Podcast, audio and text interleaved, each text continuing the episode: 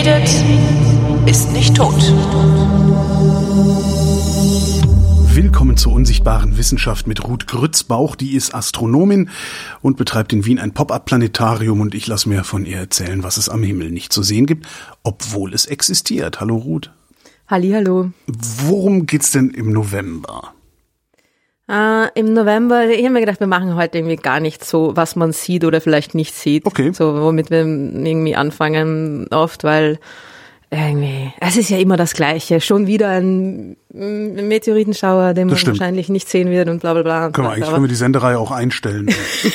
genau, von dem her, wir, wir gehen gleich eh, eh dive into the deep end. Ähm, es geht um Missing Satellites. Missing heute. Satellites. Es klingt lustig, es klingt ein bisschen so Science-Fiction-mäßig. Ähm, es geht nicht um, keine Ahnung, äh, Elon Musks ähm, nicht Penis? vorhandene, so. doch vorhandene, genau. Autos, Spionage, Satelliten, nein, wir wollen ihm nichts unterstellen. Heißt das, heißt das, es gibt tatsächlich Satelliten, von denen niemand weiß, wohin sie verschwunden sind, weil sie einfach nicht mehr antworten und sie sich auch nicht äh, Radar detektieren lassen oder so? Ja, äh, die gibt's bestimmt, aber um die geht's heute gar Okay. nicht. Ich habe mir dann gerade, wie ich gesagt habe, Missing Satellites, habe ich mir gedacht, ah ja, es klingt eigentlich wie wie so ein bisschen ein, ein äh, Space-Kriminalfall, oder? Ist es nicht? Ja, nee, ich muss die ganze Zeit, es gab doch immer so ein Lied, wie hieß denn das? Das war doch auch irgendwas mit Satellite. Sleeping Satellite war Sleeping das. Genau. Satellite. Das, hab, das ist sofort in meinem Kopf und ich habe jetzt auch einen Ohrwurm, obwohl ich den Text nicht kenne. Das ist immer das Schlimmste, wenn du einen Ohrwurm hast, wo du den Text nicht kennst. Und man nur den Refrain ah, Satellite. ah. Obwohl, ist es nicht wieder ein anderes Lied? Nee, da- I blame this sleeping satellite, oder? Ich, also das ist, ich, komm, mach mal Missing Satellites. Worum geht's denn eigentlich hier? Es geht nicht um Satelliten der der Erde, sondern Ja. es geht, also es kann ja alle, alles Mögliche da draußen Satelliten haben. Ne? Also Satellit- Satelliten heißt ja nur etwas, das etwas anderes umkreist. Das heißt, die Erde ist ein Satellit der Sonne? Ja, die Erde ist ein natürliches Satellit der Sonne, so Okay. könnte man sagen. Also sagt man meistens nicht so, aber mm, ja, also im Okay. Grunde ist das Satellit ja ein Überbegriff für Dinge, die sich um andere Dinge herum bewegen. Mhm. Und es geht um die Satelliten der Milchstraße, beziehungsweise aller anderen großen Galaxien. Es geht um kleine Galaxien. Okay, äh, äh, also so wie Monde um Planeten kreisen, kreisen auch kleine Galaxien um große Galaxien? So auf die Art? Nicht wirklich, eigentlich nein, nicht wirklich auf die Art. ich Okay. habe versucht, das irgendwie so hinzubiegen, dass es passt. Naja, also sie, sie umkreisen, es, die Milchstraße hat Satellitengalaxien, zum Beispiel die Magellanischen Wolken, die sind recht bekannt. Die sieht man sogar auch am Himmel, also leider nicht bei uns, na, da passt's wieder. Man, sieht sie, man sieht sie leider nicht bei uns, sondern nur auf der Südhalbkugel, einfach weil sie halt ähm, dort am Himmel sind, wo wir von der Nordhalbkugel nicht hinschauen. Wir schauen Okay. in die andere Richtung. Äh, aber wenn man auf der Südhalbkugel ist, sieht man die sehr gut, diese beiden kleinen Galaxien. Ja, und die sind Satelliten im Sinne, sie haben Bahnen, die sie um die Milchstraße herum führen. Also sie sind von der Milchstraße oder der, an die Milchstraße gravitativ gebunden. Das wollte ich fragen, sind sie abhängig von der Milchstraße? Aber ja. Quasi, genau. Also es ist nicht die Art von super exakter Bahn, wie sie jetzt ein Körper wie der Mond um die Erde hat. Oder wie sie die Planeten um die Sonne haben, weil der ein Mond ist ein Ding Ja. und ein Planet ist ein Ding, ein sehr doch gut, naja, oder halbwegs gut definiertes Ding. Äh, eine Galaxie ist das halt nicht so, ne? Das, eine Galaxie ist eine Ansammlung aus Dingen und nicht wirklich so ein Ja, aber, Ding. Darum aber sie hat doch trotzdem auch einen, einen Anfang und ein Ende und vielleicht sogar so etwas wie ein, ein Massezentrum oder so.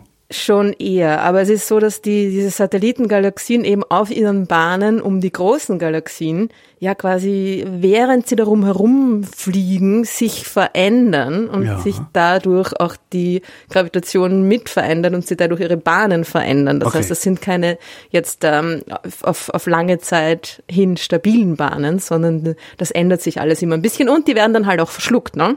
Ja, das, das haben die ja so an sich. Das, genau, das machen Galaxien so, diesen Kannibalismus, ja. Woher weiß man denn überhaupt, dass das Satellitengalaxien sind? Also ich meine, die haben ja jetzt nicht so Umlaufzeiten wie unser Mond, ne?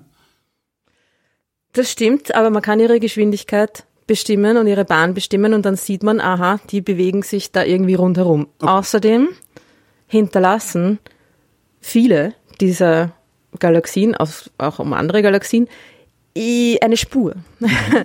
Die hinterlassen quasi ihre, ihre, ihre Innereien äh, im Weltraum, mhm. weil sie auf ihrer Bahn um die große Galaxie herum quasi ähm, ge gestrippt werden, so nennt man das. Werden quasi, okay. ähm, also so, so kometenartig.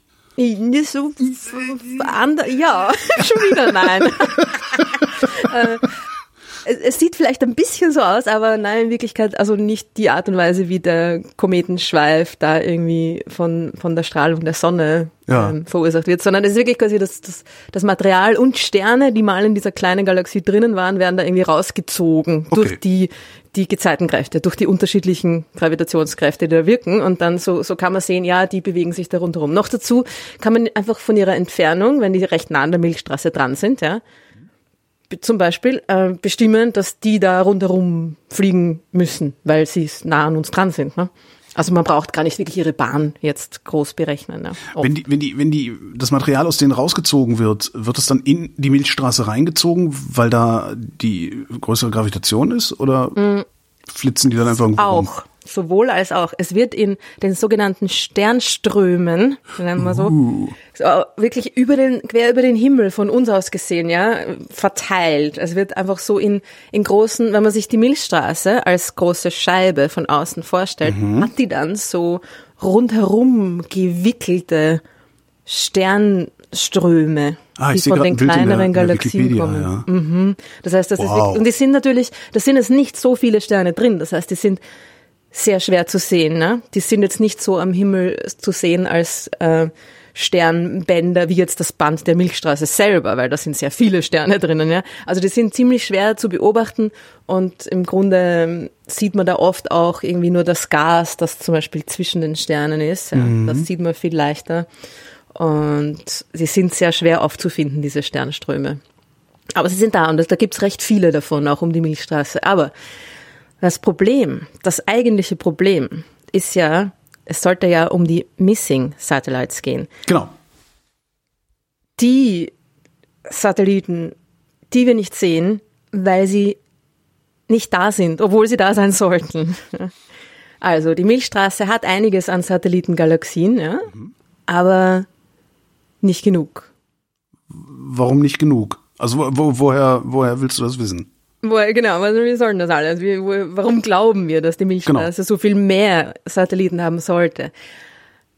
Das, das Problem kommt aus der, der Art und Weise, wie Galaxien entstehen, ja. Die, die hierarchische Galaxienentstehung, ja. Das mhm. große Modell, das wir vom Universum haben, die Art und Weise, wie das Universum und die Strukturen im Universum entstanden sind, ist, dass kleine dichte Fluktuationen ja, mhm. am Anfang da waren, weil einfach immer irgendwo ein bisschen mehr ist und irgendwo ein bisschen weniger. Das ist einfach so. Und da aus denen haben sich dann die großen Strukturen gebildet, indem sich die kleinen Strukturen quasi zusammengetan haben. Ja. Und immer aus kleineren, immer mehr größere Dinge entstanden sind. Und das haben wir irgendwie Anfang der 2000er Jahren schon in, in Simulationen irgendwie sehr, sehr erfolgreich nachgestellt. Ja, also diese, mhm dieses, diese großräumige Struktur des Universums, das haben wir ziemlich gut schon verstanden, beziehungsweise simuliert, ja, in diesen, der berühmten Millennium-Simulation, hast du vielleicht schon mal gehört? Nee. Aber okay. Bilder hast du sicher schon mal gesehen davon. Das ist dieses, das, das sind diese äh, rötlich, orange bis, bis lilanen spinnennetzartigen Strukturen, ne? die, die man da oft irgendwo auf Bildern sieht, ist auch, mhm. hat schon in die Popkultur Einzug gehalten und ist, wird oft irgendwie auch so als Hintergrund verwendet und hast sicher schon mal gesehen, wenn das irgendwie. Ich, gucke jetzt mal im Internet. Schau doch mal. Ah, nach. ja, das, ja, ja, ja, ja, ja, klar, ja, mm, mm, ja. Genau, also dieses das Cosmic Web, ja, ja genau. Ist, ach, klar, klar. Sagst du das jetzt nur so, oder? Nee, nee, das ist, ja, das, das, das ist, ja, ja, nee, das kennt man, also, das mir war gar nicht klar, wo es ne? herkam, ja. Genau, und das sind die, also dieses, das ist eins dieser ähm, ikonischen Bilder von dieser Millennium-Simulation hieß sie. Das war die erste richtig große, erfolgreiche Simulation. Die war, glaube ich, 2005 oder 2006, irgendwie so um den Dreh herum.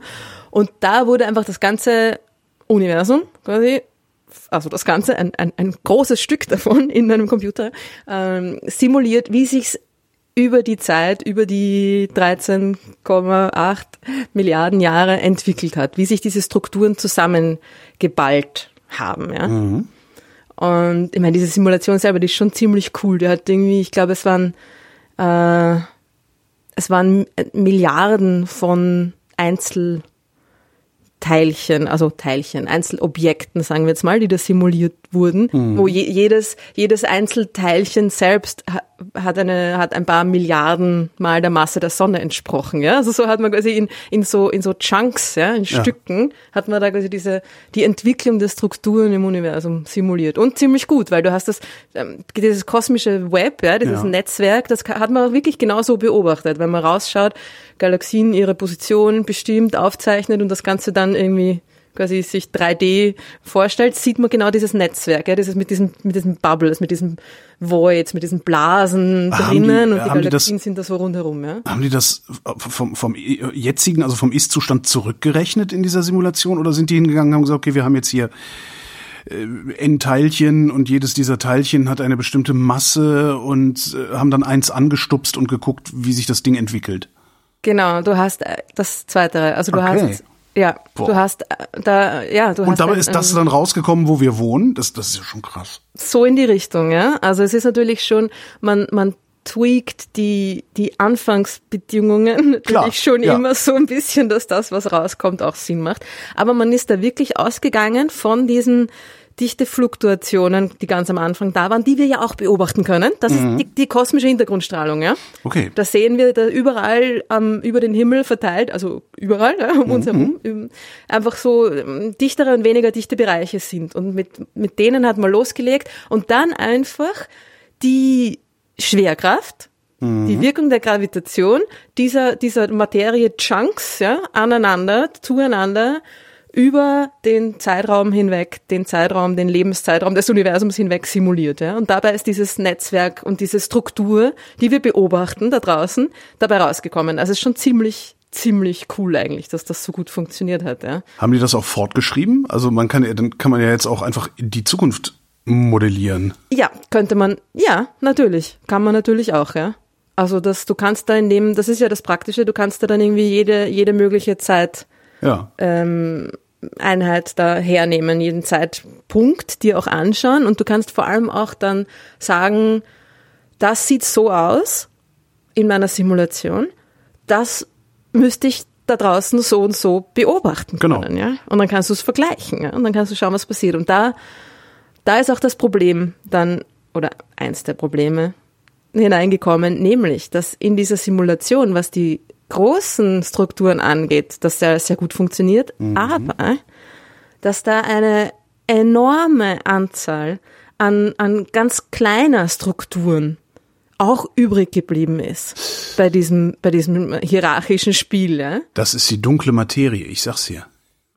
Es hat mit der dunklen Materie zu tun. Oh, das Ding oh. ist ja nämlich 100 Ich sollte aufhören, blöde Witze zu machen. Je länger wir miteinander reden, desto realistischer sind meine blöden Witze. Aber Ist ja, gut, oder? Ja. dass man merkt schon langsam, dass äh, es fruchtet. es fruchtet, genau. das Ding ist ja, das, was du, was du da eigentlich siehst, wenn wenn du dir diese, diese, diese Bilder von diesen Simulationen anschaust, ist ja unsichtbar. Ja. Das ist ja genau die dunkle Materie. Was man gemacht hat in diesen Simulationen ist, man hat die großen Strukturen quasi Gravity Only simuliert. Man hat sich einfach nur die Schwerkraft angeschaut Ja. weil das die eigentlich einfachste Kraft ist. Das heißt, das sind Simulationen der dunklen Materie. Also Simulationen der Schwerkraftverteilung. Richtig. die und als wir damit der fertig Masse. waren, haben wir die Milchstraße genommen und gesagt, so, die hat so viel Masse, die betten wir jetzt einfach mal dahin. Absolut korrekt. Und So war's. ist halt noch was übrig geblieben. Okay, verstehe. Man hat diese, diese dunkle Mate- Materiestrukturen, die simulierten, quasi im Nachhinein mit sichtbarem Zeug gefüllt. Ja. Und da hat man gesagt, okay, in so einem Halo ist dann, oder Halo, so nennt man diese dunkle Materienstrukturen oft, ja, weil sie irgendwie so ja, rundherum sind um die, um die sichtbare Materie. Äh, in so einem Halo wäre jetzt eine milchstraßenartige Galaxie und das wird so und so ausschauen und das passt gut für die großen Galaxien und für die großen Strukturen. Aber wenn man dieses Spielchen weiterführt, dann sind da um eine milchstraßenartige Galaxie in dieser mhm. Simulation ganz, ganz viele hunderte, oh. viele hunderte kleine Galaxien, kleine Halos, ja, kleine dunkle Materie-Halos, die müsste man natürlich auch mit Sternen füllen, ne? Klar. Aber wir haben keine Sterne mehr.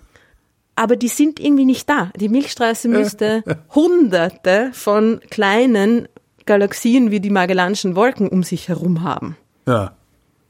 Die, die, der Himmel wäre voll ja. mit Zwerggalaxien, ja, immer wäre schön, aber. Ja, eben, aber gibt's denn irgendwie. Ist nicht, ist nicht. Ist nicht. Gibt's irgendwelche ja. Theorien, was da los ist? Naja, der springende Punkt ist eben genau der, dass das, was man da simuliert, ja das unsichtbare Zeug ist. Das ist ja. die dunkle Materie. Beobachten, weil klar, weil es einfacher ist, die, die Gravitation zu simulieren als all den anderen Scheiß, grob gesagt, ja. Mhm. Aber was ich sehen kann, ist genau all der andere Kleinscheiß, ja. Also ist das denn auch mehr als kann. das, was ich, was ich, was ich tatsächlich sehen kann? Also äh, entspricht das der Masse der dunklen Materie? Genau, also man hat diese dunkle Materie haarlos quasi in einem, einem Verhältnis von dunkler zu sichtbarer Materie nach mit sichtbarer Materie gefüllt, sagen wir mal so. Okay. Nicht nur, man hat dann schon in den, also du hast quasi diese Simulationen bestehen aus großräumigen, quasi nicht so detaillierten Simulationen, wo es nur um die Gravitation geht, und dann kleineren genaueren Simulationen, wo es um die, all die anderen Prozesse geht. Das heißt, du hast da zwei unterschiedliche Ebenen quasi, ja. Mhm. Weil du den ganzen Kram, der da passiert, der außerhalb, also alles, alles außerhalb der Gravitation, ja, all die anderen ähm, Kräfte und Dinge und auch natürlich all das, was wir sehen können, alles, was Licht produziert, ja, das ist alles äh, extrem schwer zu simulieren, ja. Mhm. Weil es so komplex ist und weil das so viele verschiedene physikalische Prozesse natürlich, ich meine, in einer Galaxie, ja, da passiert die ganze Zeit urviel Kram, was irgendwie hauptsächlich mit nicht mit der Gravitation zu tun hat, ja, irgendwie hm. das ganze Gas, alles was Gas macht, alles was irgendwie der Sterne mit Gas machen, der ganze ja. Strahlungsscheiß, der ganze Magnetfeldscheiß, ja. Also da ist einfach, da ist so viel, da passieren so viele Prozesse und das ist eben genau der Unterschied. Das, was ich simuliere, ist die quasi die dunkle Materie, weil die ist dominant, was die Gravitation angeht. Das, was ich aber beobachte, womit ich quasi meine Simulationen vergleichen will, das sind all die anderen Dinge, die, die Strömungen im Gas, Schockwellen, Sternentstehung, Sternexplosionen mhm. und so weiter, ja, all the dirty stuff. Und das zu simulieren auf einer großen Skala, auf einer kosmologischen Skala quasi. Da braucht man schon ein paar mehr Supercomputer, als wir haben. Ne? man hat das dann natürlich auch immer mehr und mehr versucht und ist dann so im, in, den, in den 2010er Jahren ich glaube 2015 war die, war die erste große hydrodynamische kosmologische Simulation. Ja? hm, schönes Wort. Da hat man das dann versucht zu kombinieren. Also hydrodyn mhm. hydrodynamisch heißt das all, all das, was quasi das Gas macht. Ja, ja? alles, was fließt. Und ja. So in die Richtung, genau, ja. Eigentlich sollte man es ja fluid dynamisch nennen, wenn man genau ist. Aber irgendwie sagt das niemand, man sagt einfach Hydro, obwohl es kein keine Flüssigkeit in dem Sinne ist, aber egal, ja. Also das sind diese hydrodynamischen Simulationen, die sich quasi um die Details der Prozesse, die in Galaxien passieren, kümmern oder sogar nur um die Details der Prozesse quasi in Sternen und um mhm. Sterne herum und so. Und die in Kombination eben mit diesen äh, Endkörpersimulationen, also denen, wo man einfach die viele Körper und deren Schwerkraftwirkung untereinander sich anschaut. Ja, und da, die beiden zu kombinieren, das ist dann 2015 war das, die, die Illustris-Simulation, die noch geilere Bilder hat als die Millennium-Simulation. Illustris-Simulation. Anschauen. Und die haben das äh, zum uh, ersten Mal. Das ist doch, das ist doch nicht echt. Äh, naja, es ist eine Simulation.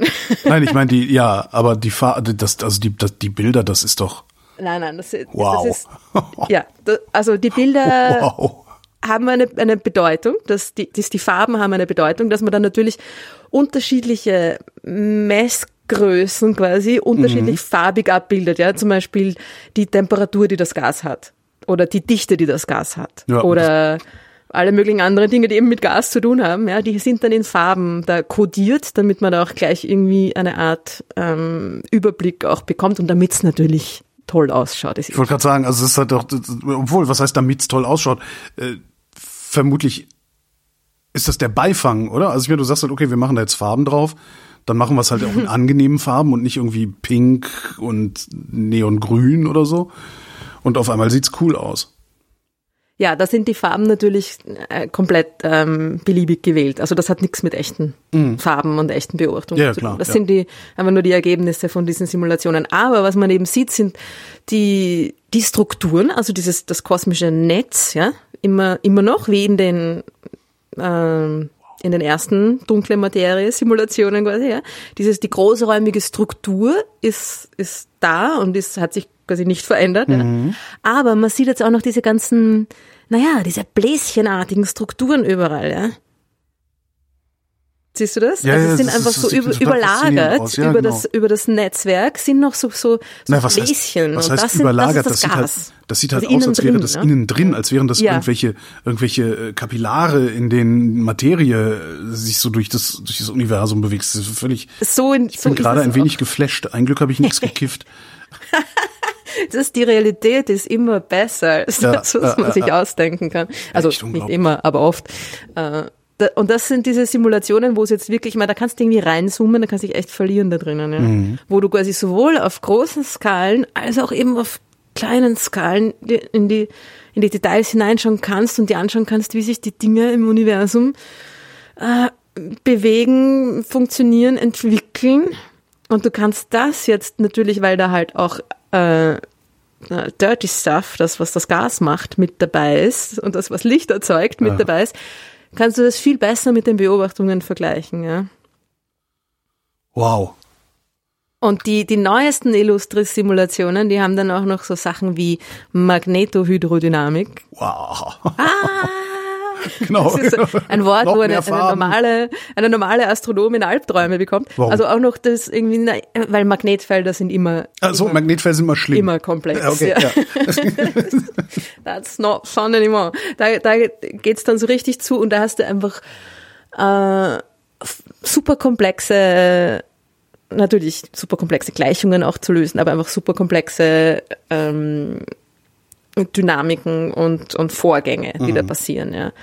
Aber ja, Leute haben versucht, dass da so, so gut wie möglich all die verschiedenen Prozesse da mit, mit hinein zu spielen. Und das ist natürlich voll schwierig, weil du musst, du musst dadurch einfach auch wirklich diese ganzen Prozesse mit simulieren und verstehen, ja, wie genau funktioniert Sternentstehung, was passiert, wenn ein Stern explodiert, ja, was macht, was macht das mit dem Gas, das da in der Galaxie drinnen ist, wo sich ja dann die neuen Sterne daraus bilden sollen? Und wie hat das alles, was hat das alles für einen Einfluss aufeinander, ja, oder schwarze Löcher, ja, was haben die für einen Einfluss auf die Umgebung um sie herum. Ja? Und das, da ist man dann herausgefunden, was ist man herausgefunden? Ähm, da ist man dann draufgekommen, was möglicherweise mit diesen kleinen Galaxien passiert ist. Und Nämlich genau- zwar, Und zwar, äh, nämlich es, da, es, ist, es geht um das Gas, ja. Und was passiert ist, was vermutlich passiert ist, ist, dass sich in diesen kleinen Halos natürlich auch Sterne gebildet haben am Anfang. Und es ist mh, die erste Sterngeneration, die sich gebildet hat. Das waren ja alles super riesen fette Sterne, die nur ganz kurz gelebt haben und in äh, mega Supernova-Explosionen äh, ziemlich schnell nach ein paar Millionen Jahren nur ja wieder äh, ihre Innereien in den Weltraum hinaus gefeuert haben. Und genau das ist das, was passiert ist. Diese, diese Supernova-Explosionen haben das Gas, das da noch drumherum da war, aus diesen kleinen, sich gerade bildenden Galaxien rausgejagt, quasi leergefegt. Das heißt, diese Galaxien sind, die haben nicht genug Masse, die größeren haben mehr Masse, die können dieses das Gas quasi äh, an sich Festhalten, binden, ja, ja, kann's ja, ja. festhalten. Die kleineren Halos, also die aus weniger allgemein weniger Masse bestehen, die da, da, da können, da kann das Gas leichter raus, ja, Mhm, oder auch le leichter leichter rausgebracht werden. Und vermutlich ist genau das, was passiert ist, dass sich da, nachdem sich die erste Sterngeneration gebildet hat und wieder explodiert ist, hat sich in diesem Feedback genannten Mechanismus da einfach das ganze Gas vertschüsst. Und dann konnten sich keine nächsten Sterne mehr bilden und die Galaxie ist quasi dunkel geblieben. Aber die Gravitation, die die Gravitation, ne? aber die Gravitation ist doch noch da. Ja, genau. Und drum sehe ich ja auch in den Simulationen, die, wo es nur um die Gravitation geht, sehe ich diese ganzen kleinen Halos, ja, Ja. diese kleinen Möchtegern-Galaxien, die aber, wo aber nicht, wo, wo kaum Sterne drin sind. Das heißt, ich kann die nicht sehen. Und ich habe irgendwie dann halt mein, meine Diskrepanz zwischen Ja. dem, was in der Simulation ist und dem, was ich beobachten kann. Das heißt, wenn das wahr ist, dann schwirren um die Milchstraße äh, einige hundert, 500, vielleicht sogar tausend dunkle Galaxien herum. Also Halos, dunkle Materie-Halos, wo keine oder kaum Sterne drin sind, weil sie sich eben nicht bilden konnten, weil die erste Sterngeneration das ganze Gas irgendwie ähm, rausge, rausgeblasen hat. Aber was ist dann da drin? Das sind, das sind da Steine. Also, weiß ich, also irgendwas, was, was nicht, was nicht, irgendwas, was nicht leuchtet. Naja, dunkle Materie halt. Also diese Galaxien bestehen hauptsächlich aus dunkler Materie. Es hat sich da nie, es war, also die, die großen Galaxien haben ja auch dunkel angefangen quasi und waren, waren aber also mit viel Gas gefüllt, aus dem sich dann die ersten Sterne gebildet haben. Ja. Und da ist, ist auch viel Gas rausgeflogen, aber eben durch die größere Masse konnte ein Großteil von dem Gas auch gehalten werden und es konnten sich mehr und mehr und mehr und mehr Sterne bilden. Das heißt, das ist eine quasi eine normale Galaxie, wie die Milchstraße hat dann und das ist zusammengestoßen, eine normale Galaxie hat dann auch sehr viel, also immer, Galaxien haben immer mehr dunkle Materie, ne? Okay. Als sichtbare. Aber da sind eben auch sehr viele Sterne drin und darum können wir sie sehen. Die kleinen Galaxien haben nur sehr wenige Sterne, beziehungsweise sie haben nicht genug Sterne für ihren dunkle Materiegehalt. Ja, das Verhältnis zwischen Es ist nicht, es ist nicht genug Licht da, um Materie. alles zu beleuchten, was in dieser Galaxie ist. Oder um es überhaupt zu beobachten. Ne? Es ist nicht genug Licht da, um's, dass wir es überhaupt Mit beleuchten meinte ich können, äh, Licht an, ums beobachten zu Licht können. an ja, ja, uns. genau. genau. ja. Sie, sie beleuchten unsere Teleskope nicht. Ja. Genau, so ist es. Das heißt, dass die Option ist die, dass da, dass diese ganzen Missing Satellites natürlich nicht missing sind, sondern einfach unsichtbar. Es ist die Milchstraße ist umgeben und alle anderen Galaxien auch, ja, umgeben von einer Vielzahl an unsichtbaren Galaxien. Krass. Verrückt, oder? Ich meine, das ist natürlich, dann kommen natürlich jetzt gleich sofort, ich, ich, ich kann euch hören, ne? die, die Leute, die dann sagen irgendwie so, naja, aber ist das eine Galaxie? Moment mal. Wenn man es nicht Wann sehen kann, ist, ist eine es dann überhaupt Galaxie eine Galaxie? genau. Wenn im Wald ein Baum umfällt äh, und niemand da ist, der es hört, gibt es dann ein Geräusch? Ja, so in die Richtung, ja. Wenn eine Galaxie äh, keinen Stern enthält, der sie sichtbar oder ja, zum Leuchten bringt, ist es dann eine Galaxie? Äh, das Ding, Galaxie ist, ist kein definiertes Gebilde, ja. Also es gibt eigentlich, das ist ja lustig, die Astronomie ist ja irgendwie, äh, ist ja eine schräge Wissenschaft. Es gibt sehr wenig Definitionen eigentlich in der Astronomie. Also vor allem halt auch in der Extragalaktik sowieso, ja. Also sobald du dann irgendwie, ein Stern ist schon ganz gut definiert und ein Planet, ja, seit einigen Jahren auch. Ja, Kann Pluto ein Aber Lied von viele- singen? Ja. Ja, genau, ja. Aber, aber viele Dinge in der Astronomie, vor allem halt je weiter raus man irgendwie geht ins Universum, sind einfach nicht so, nicht, erstens, also wirklich gibt's keine Definition und sie, sie, sie entziehen sich auch ein bisschen der, der Definierbarkeit, ne? Weil wie definiert Stimmt. man eine Galaxie? Naja, große Materie, also große Masse, große Masseansammlung in der Dingsbums-Simulation.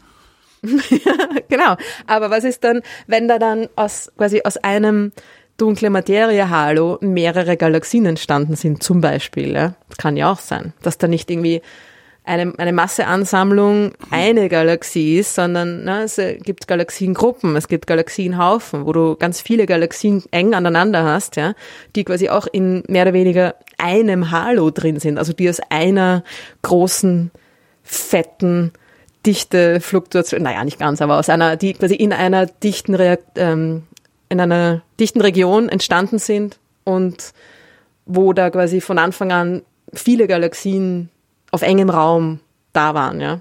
Dann halt äh, alles, wo mehr als drei Planetensysteme voneinander abhängig durchs Weltall fliegen. So eins, zwei, viele, oder? Ja, so, so ab, ab drei Personen gründet der Deutsche einen Verein. Da habe ich gedacht, dann könnten ja ab drei Planetensystemen die Systeme eine Galaxie gründen. Ja, und dann hast du halt auch noch Sternhaufen, die irgendwo so zwischen Galaxie und und ähm, Die schlagen wir den Galaxien zu, komm. Naja, Haufen aber das Galaxien. ist alles nicht so einfach, ja. Sternhaufen das ist alles nicht so einfach. Weil es gibt, es gibt auch, also die meisten Sternhaufen sind ja in Galaxien drinnen, ja. Also die sind viel kleiner und, ne? aber es gibt auch welche, die allein durch die Gegend rumfliegen. Und die, wo man dann sagt, ist das eine Galaxie oder ist das, also zum Beispiel auch als Satelliten der Milchstraße gibt es einige riesige fette Sternhaufen, die aber eine, zum Beispiel eine andere Zusammensetzung ein bisschen haben als die Sterne in der Milchstraße. Und da sagt man, ah, na, die können da jetzt nicht so einfach da dazugehören. Das muss eigentlich, die müssen aus einer anderen Galaxie kommen. Irgendwie ist aber auch nur ein Sternhaufen. Ist das jetzt schon eine eigene Galaxie oder nicht? Na gut, also ich merke schon, ich, ich Das ist eine verliere da wahrscheinlich gerade ein paar. Leute. Vielleicht ist es gar nicht so interessant, äh, das Ding Galaxie jetzt wirklich so zu definieren, ja. Aber der, der springende Punkt ist der, dass es einfach ähm, ein, eine Masseansammlung allein, das, das, das, das reicht vielleicht noch nicht, ja. Also, und es ist einfach eine, eine Art von Objekt oder es gibt viele Objekte da draußen, die, die nicht so leicht zu definieren sind und wo man nicht sagen kann, so ist das. Und, Die einen ähm, sind nicht leicht zu definieren, die anderen sehen wir nicht mal. die anderen sind sogar unsichtbar. Ich meine, jetzt könnte man natürlich sagen, was ist mit diesen, mit diesen ähm, mini-dunklen Galaxien, weil die sind ja nicht ganz dunkel. Also das sind ja schon noch Sterne drinnen, aber halt sehr wenige, ja.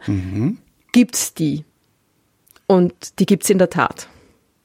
Ja, wir haben, man hat dann im Laufe der Zeit, also vor allem in den letzten 20 Jahren so ungefähr 10, 10 bis Also Ich meine, mit dieser 10 bis 15 Simulation weiß man ja, wo, in, in welche Richtung man gucken muss. Und wenn man lang genug guckt, wird man auch irgendwas sehen, oder? Naja, man, in welche Richtung, also so, so genau ist es dann doch nicht, dass Okay. die Simulation dann mir sagt, und jetzt schau Richtung Nord-Nordwest, 10 Grad über dem Horizont, da müsste eine Zwerggalaxie sein. Also, also so genau.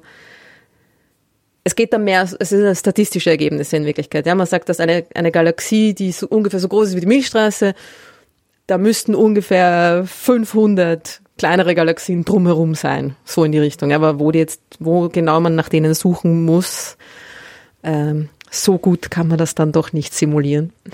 Aber man hat auf jeden Fall mehr gefunden in den letzten 15 Jahren und sie hat jetzt mittlerweile ungefähr so 50.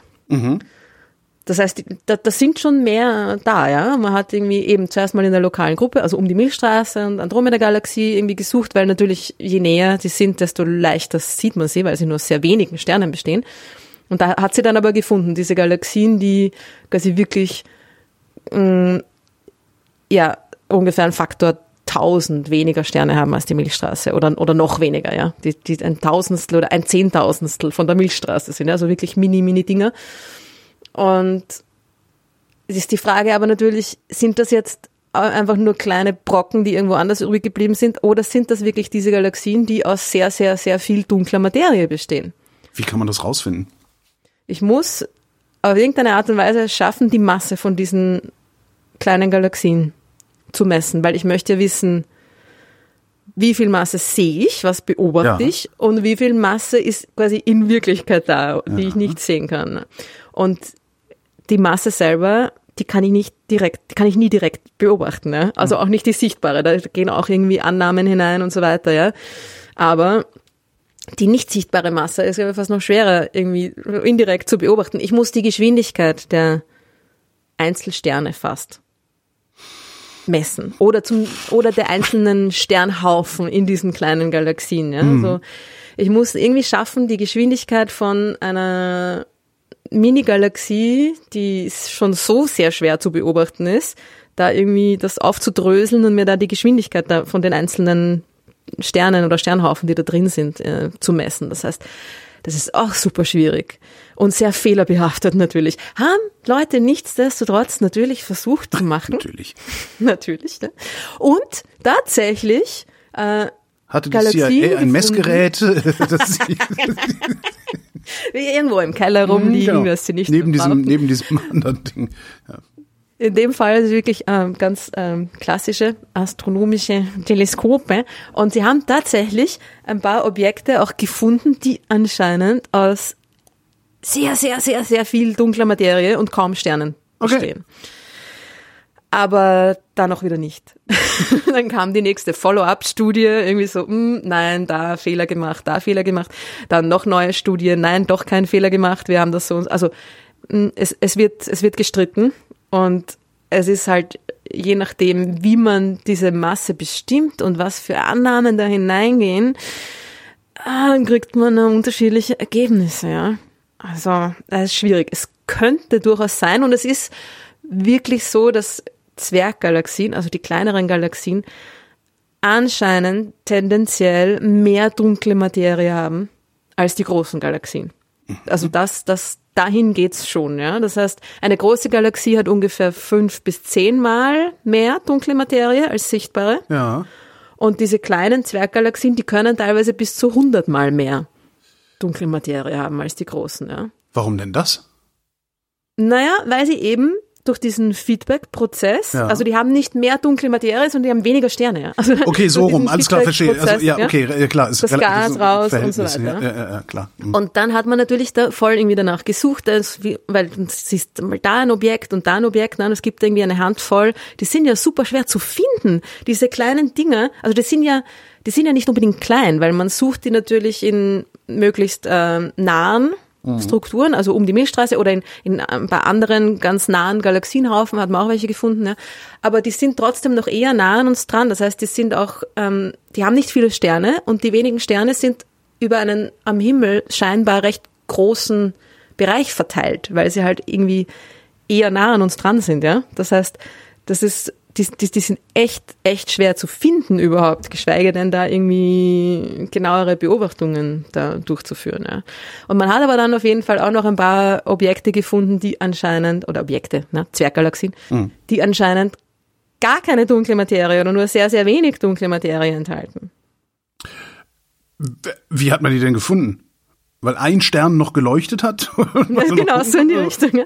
Na, du hast dann schon, also das, die bestehen dann halt schon aus irgendwie ein paar Dutzend Millionen oder ein paar hundert Millionen Sternen, aber eben nicht aus ein paar hundert Milliarden Sternen wie die Stimmt, Milchstraße. dann- ja. Also die bestehen genau. dann, die haben dann vielleicht zehn Millionen Sterne, das ist jetzt auch nicht so wenig, oder aber um die äh, quasi zu sehen da in, in doch einiger Entfernung, Mhm. in extragalaktischen Entfernungen, das ist natürlich ja schon schwierig. Aber die haben jetzt nicht nur drei Sterne, sondern sind schon sind schon ein paar mehr.